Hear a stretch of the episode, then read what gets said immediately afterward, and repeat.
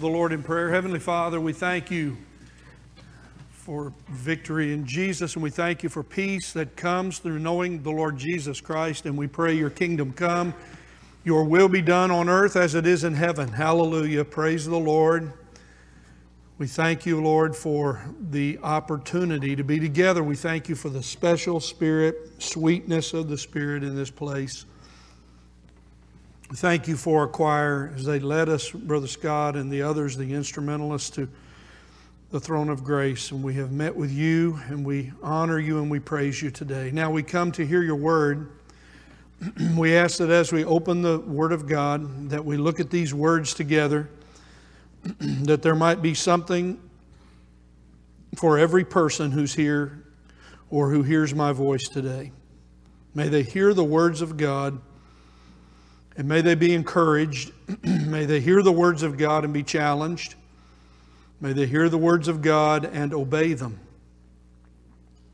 How we pray that today, during this season of time, we think of the we think of the world and the misery of the world and the pain and the suffering of the world, and only the Lord Jesus Christ can give, can give hope and can give love and peace and joy in the souls of those who would follow him. So we pray for the work of missionaries around the world. We pray for our work here. We pray that you might help us to share the gospel.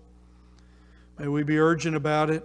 May we share with all of our heart. Now, bless this time, Heavenly Father. We ask for just a little while where there's no distraction, just a little while so that we might think about the things that we're going to hear from your word. In Jesus' name we pray. Amen. Again, Luke chapter 1 is where we'll be looking today. Good morning. If you're a guest with us, I'm Pastor Mike. We are honored to have you, and as Brother Todd mentioned earlier, uh, fill out one of those cards. Let us know who you are. We'd love to get better acquainted with you in the days ahead. Well, we're celebrating the coming of the Lord Jesus Christ at Christmas time. We're celebrating the coming of the Lord Jesus Christ and waiting and praying, Come, Lord Jesus, for Him to come again. Everything in life is centered upon a relationship with Jesus Christ. And my prayer is for all of you who are here today that you already have a real relationship to Jesus Christ. Luke chapter 1. We'll be reading beginning in verse number 46. Luke chapter 1, verse number 46. Now Mary, the mother, now Mary, the mother of the Lord Jesus Christ, leads us in praise today of the loving mercy of God. Mary, the mother of the Lord Jesus Christ, before, before the Lord Jesus was born, while she was pregnant uh, by the Holy Spirit, she now praises God. She leads us in praising God. And so today we'll focus on her words and I'll read just a few of the verses. We'll be spending our time in Luke chapter 1, beginning in verse number 46, and we'll read through verse number 50. And Mary said, My soul exalts the Lord, and my spirit has rejoiced in God my Savior. For he has regard for the humble state of his bondslave. For behold, from this time on, all generations will count me blessed. For the mighty one has done great things for me, and holy is his name. And his mercy is upon generation after generation toward those who fear him. Let's look again at verse number 50. This is our focus today. And his mercy is upon generation after generation toward those who fear him. Heavenly Father, bless the reading of your word and may the Holy Spirit be our teacher now. In Jesus' name, amen. Our focus today is this that Jesus Christ is God's loving mercy to every generation. Now, we are blessed at First Baptist Church to have a multi generational church. Boys and girls, I'm so glad you come. I'm glad you come to worship. I'm glad you bring your Bibles. I see you out there and I'm glad you turn and follow along. I'm so glad. And students who are here, may the Lord bless you. And all the way up through our senior adults here and every other age of adult, we are blessed people here. At First Baptist, we, we deal with all the generations that God has given to us from our youngest babies. Why, someone came in my office to, here we have another Baptist baby. They brought the Baptist baby in so that I could see the latest Baptist baby. Praise God, all the way to our seniors that are here. Multi generations in this church. And every generation in this church has the same opportunity to experience the loving mercy that comes through Jesus Christ. That's the good news of the gospel. That's what Christmas is all about. So, Jesus Christ is God's loving mercy to every generation. What do we preach? What do we teach? Who do we follow? It's the Lord Jesus Christ. He is the center of our lives. He is the focal point around which we talk about everything at this church. He is the center of all of Scripture, the Lord Jesus Christ. He is God's loving mercy to every generation. And who, who would be better than Mary? the mother of Jesus Christ. Who would be better than Mary than to talk about the loving mercy of God? Here she was, a young woman, just a young woman, still a virgin, and yet now conceiving by the power and miracle of the Holy Spirit.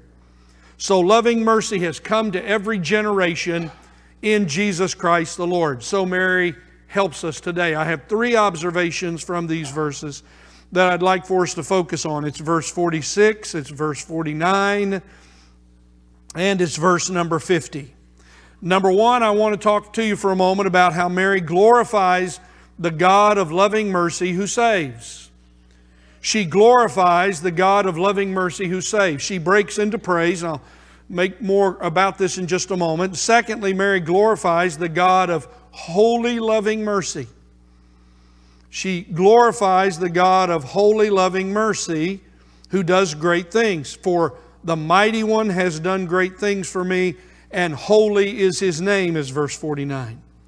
Verse number 46 My soul exalts the Lord, my spirit has rejoiced in God, my Savior. Notice, she rejoices in God, my Savior. She glorifies God for his loving mercy in salvation. She glorifies the holy, loving mercy of God who does great things. That's verse number 49. And then she glorifies, uh, she glorifies the God of faithful, loving mercy who is for all generations, as I mentioned at the beginning, as she quotes these wonderful words from Psalm 103 17. And his mercy is upon generation after generation toward those who fear him. So when we get to this, we see first of all, Mary is one who has experienced salvation. She is, as I've mentioned to you in earlier uh, talks about this, she is a follower of the Lord Jesus Christ just like us. Though she is a blessed one and she is blessed among women because of being chosen by God, chosen, sovereignly chosen by God to be the mother of the Lord Jesus Christ, all of those reasons uh, still are in the mind and purposes and counsel of God. We do not know them. We do honor her because she is the mother of the Lord Jesus Christ, mother, a mother like no other mother, a mother uh, who was conce- who conceived her child by the Holy Spirit's power. Yet nevertheless, she followed the Lord Jesus Christ. She heard him teach. She brought him up. When he could not care for himself, she cared for him. And so here she is in these moments while she is pregnant and she glorifies God. I want to begin by noticing what she says My soul exalts the Lord. Now, I want to ask you all a question today about your life. I want to ask you, I don't want to ask you, How are you? But here's what I want to ask you. Uh, John Wesley and the early Methodists, when they would meet for their meetings, they would always gather together. And the, the first question they would ask in their, what we would call their Sunday schools or their Bible studies or their groups, they would ask one another, How is your soul, brother? How is your soul, sister? So I ask all of you that I'm looking at today, How is your soul? How is your soul? How is your soul? Your soul is made up of your mind, your will, your emotions, and your passions. So I'm asking you today, what is the condition of your mind as you've come to worship? I'm glad you're here. It's been good for you to be here. We want you to be here. We praise God that you're here. But what kind of condition is your mind really in today? You must be honest now. God knows what's in your mind right now. It's hard, isn't it? We live in a distracted world. We live in a world where it's it's difficult to focus our minds. But I'm asking you all, look, as we come to worship today, uh, Brother Scott and the choir sought to focus our minds around praising the Lord Jesus. But I'm asking you again. Mary says, My soul exalts the Lord. So, what are you doing? How is your soul today? You see, this is why we come. We come to hear God's Word. We come so that the Holy Spirit will confront us and remind us of the condition of our soul. What, what's your will? What's the condition of your will today? Have you chosen to do whatever you want to do?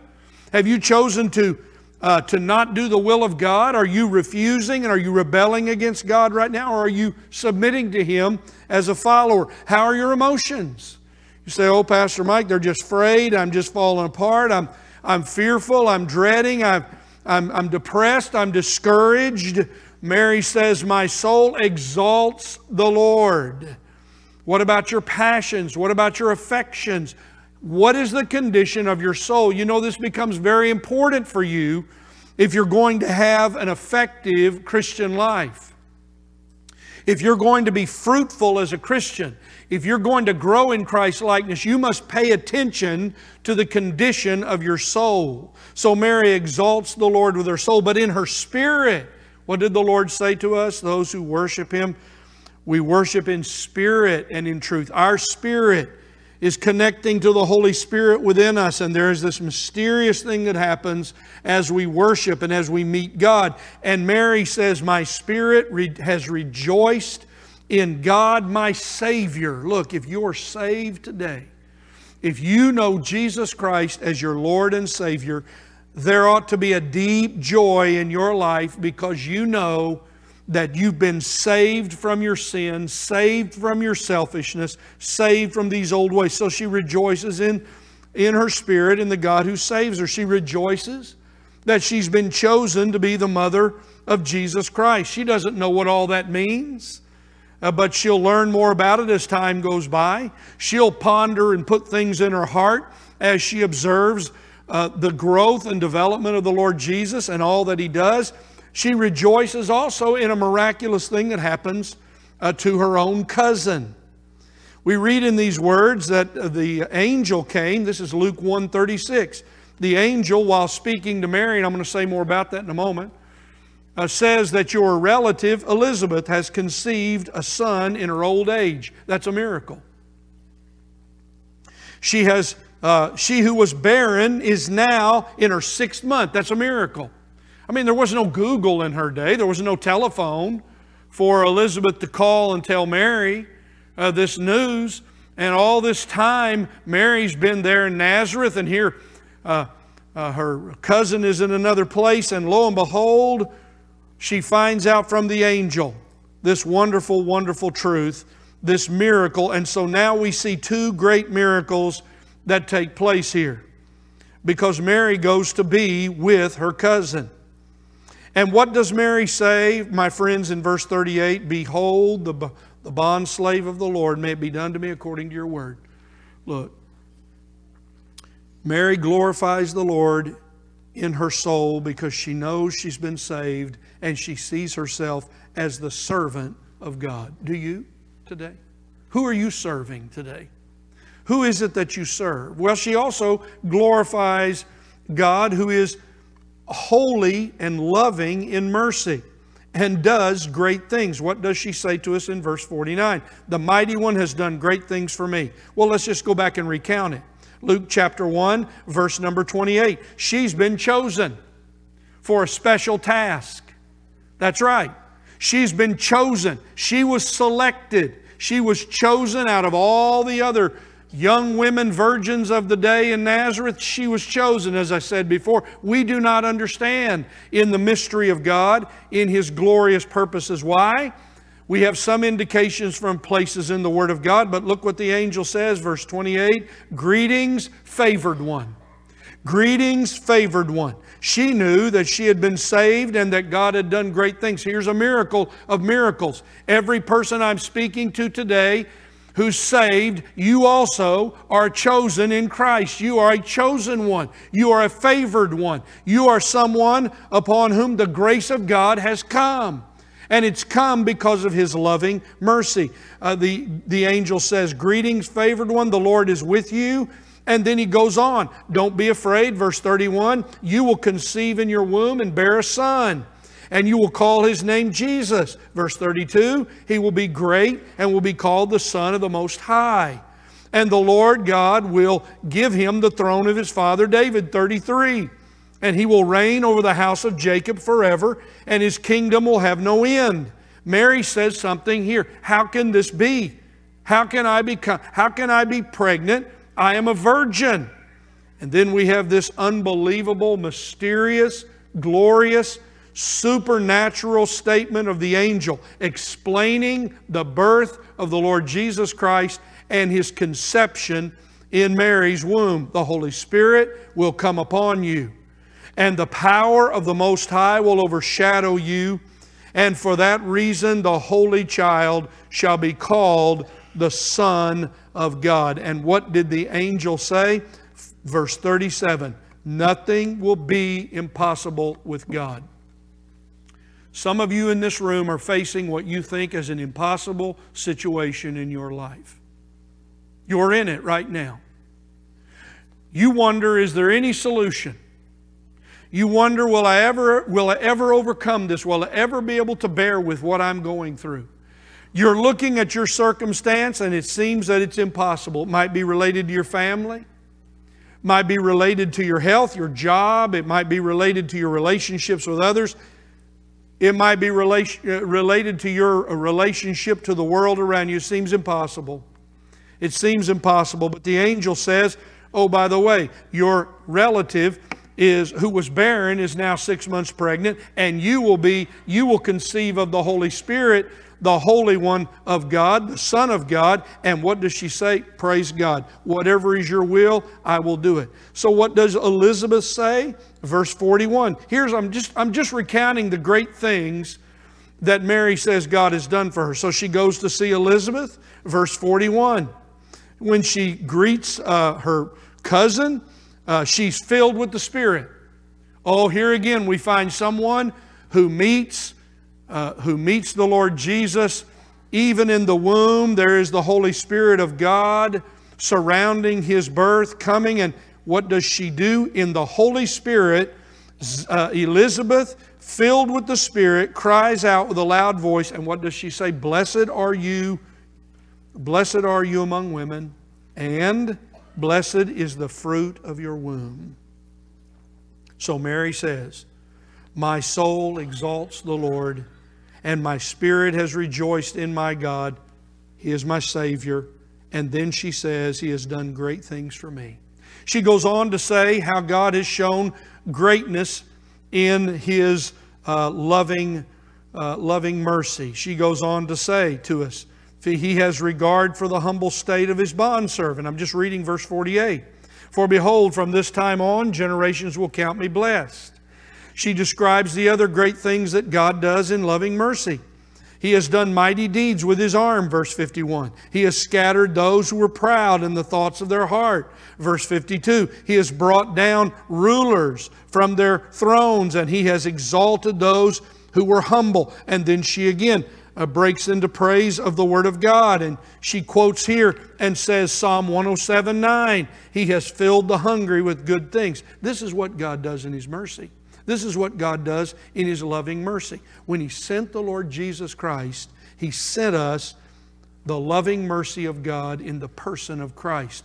So while we're on this, I want us to think for a moment about the mercy, the loving mercy of the Lord Jesus Christ. And while you have your Bible there in Luke, just if you would like to turn over to Luke chapter 18 for just a moment, I'm just going to read and comment briefly on a man named Bartimaeus. This is Luke 18 verses, uh, if beginning in verse 35. Boys and girls, if you don't know about blind Bartimaeus, here's a man who had impossible things going on in his life. Luke 18, beginning in verse 35, Jesus was approaching Jericho, and a blind man was sitting by the road begging. Stop. That's enough right there. Look at the impossible circumstances in Bartimaeus' life. He was begging, he had nothing. He was begging, he was begging. Some of our men just recently were in South Asia and their hearts were touched as they saw beggars there. Some of them who had leprosy and other skin diseases, just holding out just no fingers, just their palm of their hand, begging, begging for anything. You see, a, someone who's begging has nothing. Someone who's begging has nothing. There he is. He's on the way to Jericho on the roadside. He's probably been there multiple days. We don't know how many years, but he's also blind. This is the condition of our world. I don't want you to forget this. This is important, dear people, as we celebrate the coming of the Lord Jesus Christ, as we celebrate His loving mercy. The world, the world is filled with people who are blind and begging, blind and begging. What does it do to your heart as someone who has been saved by the loving mercy of God when you see the misery, the impossible circumstances of people all around you? What does it do to you? Well, we read on. So the crowd's coming along and he hears about the crowd and he says, Who, What's this all about? Verse 37 They told him Jesus of Nazareth was passing by. So what does he do? He hears it's Jesus of Nazareth. He hears it's Jesus of Nazareth. The word was out about Jesus of Nazareth. This man was different from any other man. This man had the power of God on him. This man could heal. And he says, he calls out, Jesus, son of David, have mercy on me. The crowd says, Be quiet. Would you please just be quiet? He continues to say, Son of David, have mercy on me. Son of David, have mercy on me. He doesn't know which way to turn. He turns in every direction. He's a blind man. He's there with his pitiful beggar clothes on in a beggarly condition, and he's crying out, Son of David, have mercy on me. And what does the Lord do? Pass by because he has somewhere to go? Does he get caught up in the crowd and all their praise? Wait a minute. As he hears this begging blind man cry, Son of David, have mercy on me, Jesus stopped. He stopped when he heard the cry for mercy. I hope you're listening to me. The Lord Jesus still hears the cry of those in their misery who beg, that's right, beg for mercy. You've tried everything else in your life to somehow overcome your circumstances. But you see, when we find out and hear about the Lord Jesus Christ, we beg for mercy. And what do we hear come out of? So the Lord stops, verse 40, and he commands that he's brought to him. And when he came near to him, he questions him. And look what the Lord says What do you want me to do for you? You see, that's the mercy, the loving mercy of the Lord Jesus Christ. When you pray, when you don't even know what words to say. You see, praying is not in fancy words. Prayer is in your approach that you're coming to God through the Lord Jesus because you believe He will hear you and He will listen to you. And you see, here's what mercy says loving mercy says, What do you want me to do? And He says, Lord, I want to regain my sight. Verse 42, what did the Lord do? For the man who begged for mercy. Are you listening? What did he do for the man who begged for mercy? He said, Receive your sight, your faith has made you well. Let's pause to praise God's loving mercy for a moment. Let's pause. I want you to think about look, don't just come here to go through the exercise of worship.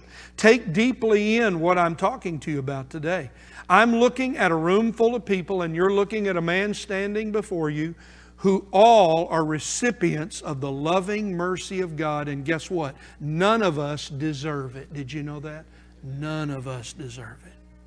You are a recipient of the loving mercy of God. Even those who are without Christ, the Lord is merciful, has given them another day of life, an opportunity to be saved and come to know the Lord. He's merciful to some of you Christians who are here today. You've walked away from God. Your spiritual life is not in the condition it ought to be in. He's being merciful to you, but oh, if you will come to Him, if you will come to Him, He is the one. You come to the throne of grace. That's the way we read it in the Word of God. You come to the throne of grace and you find mercy. You, you see, God is listening. He's listening as we call in the name of the Lord Jesus Christ for mercy. Let's, let's pause and praise God for His loving mercy. He saves us, He forgives us, He protects us, He disciplines us, He, he answers us when we pray, He provides for us. All these things we have because of the great, wonderful, wonderful riches of His mercy and greatness of His love. Which leads me to the third thing for just a moment. Mary glorifies the God of faithful, loving mercy. Uh, long, not long. So, what does the word mercy mean? I should have mentioned it. Mercy simply means uh, it means a kindness that's extended or shown to miserable people.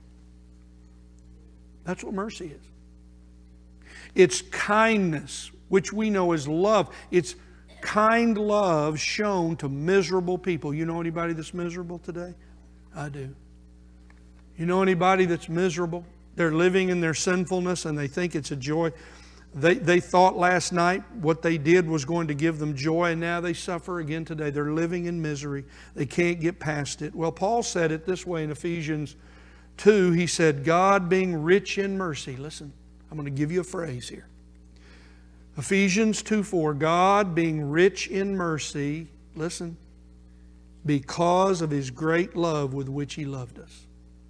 You see, this is the beauty of God's great perfections. He is the one who is rich in mercy, and in his riches of his mercy, he shows love to us. While we were sinners, Christ died for us. The love of God was shown to the world when we were rebels and haters of God, doing whatever we chose to do. So I want you today to think about, meditate on this. I'll just turn the phrase a couple of ways for you. God is rich in mercy through the Lord Jesus Christ. But secondly, God is great in love through the Lord Jesus Christ. Another way, God is merciful love through the Lord Jesus Christ. God is loving mercy through the Lord Jesus Christ. God is loving mercy through the Lord Jesus Christ. And God's love is always merciful. Someone said to me the other day, Pastor Mike, I just don't, I just worry so much about my grandkids. What will it be like for them? Oh, can I answer that for you? Can I answer that for you? It's right here in your Bible. His mercy is upon generation after generation toward those who fear Him. You see, your grandchildren must be pointed to Jesus Christ. Your great grandchildren, your friends, your neighbors, what will be? Why, the mercy of God. You see, the grace of God extends across the generations until Jesus comes again. So today we rejoice and we celebrate in the fact, just like Mary, our souls exalt because Jesus Christ, in His loving mercy, saves us. We rejoice today because, as Mary, we glorify a God who does mighty things through His holy, loving mercy. See, His mercy is holy, perfect, complete, without sin. What he does has no sin in it. It's holy, loving mercy, and we glorify God for his faithfulness in our generation. You know, you might be from a family, I know some in our church. You might be the only Christian in your entire family. You might be the only one. And I want you to remember this today. His mercy is upon generation after generation toward those who fear Him. You see, His faithfulness is reliable and dependable and eternal. If we will turn to Him, He will help us. So today, have you considered the ways God has shown His mercy to you? Just as we finish now, this is for you. I asked you at the beginning, how's your soul? How can you not have joy? How can you not rejoice in all your circumstances when you have been shown such great loving mercy? How can you not be a merciful person? How can you not be a loving person when you have been shown loving mercy beyond anything you would ever deserve. I'm asking us all at Christmas time, you've got a lot to do, don't you? Boy, busy schedules, the calendar's full.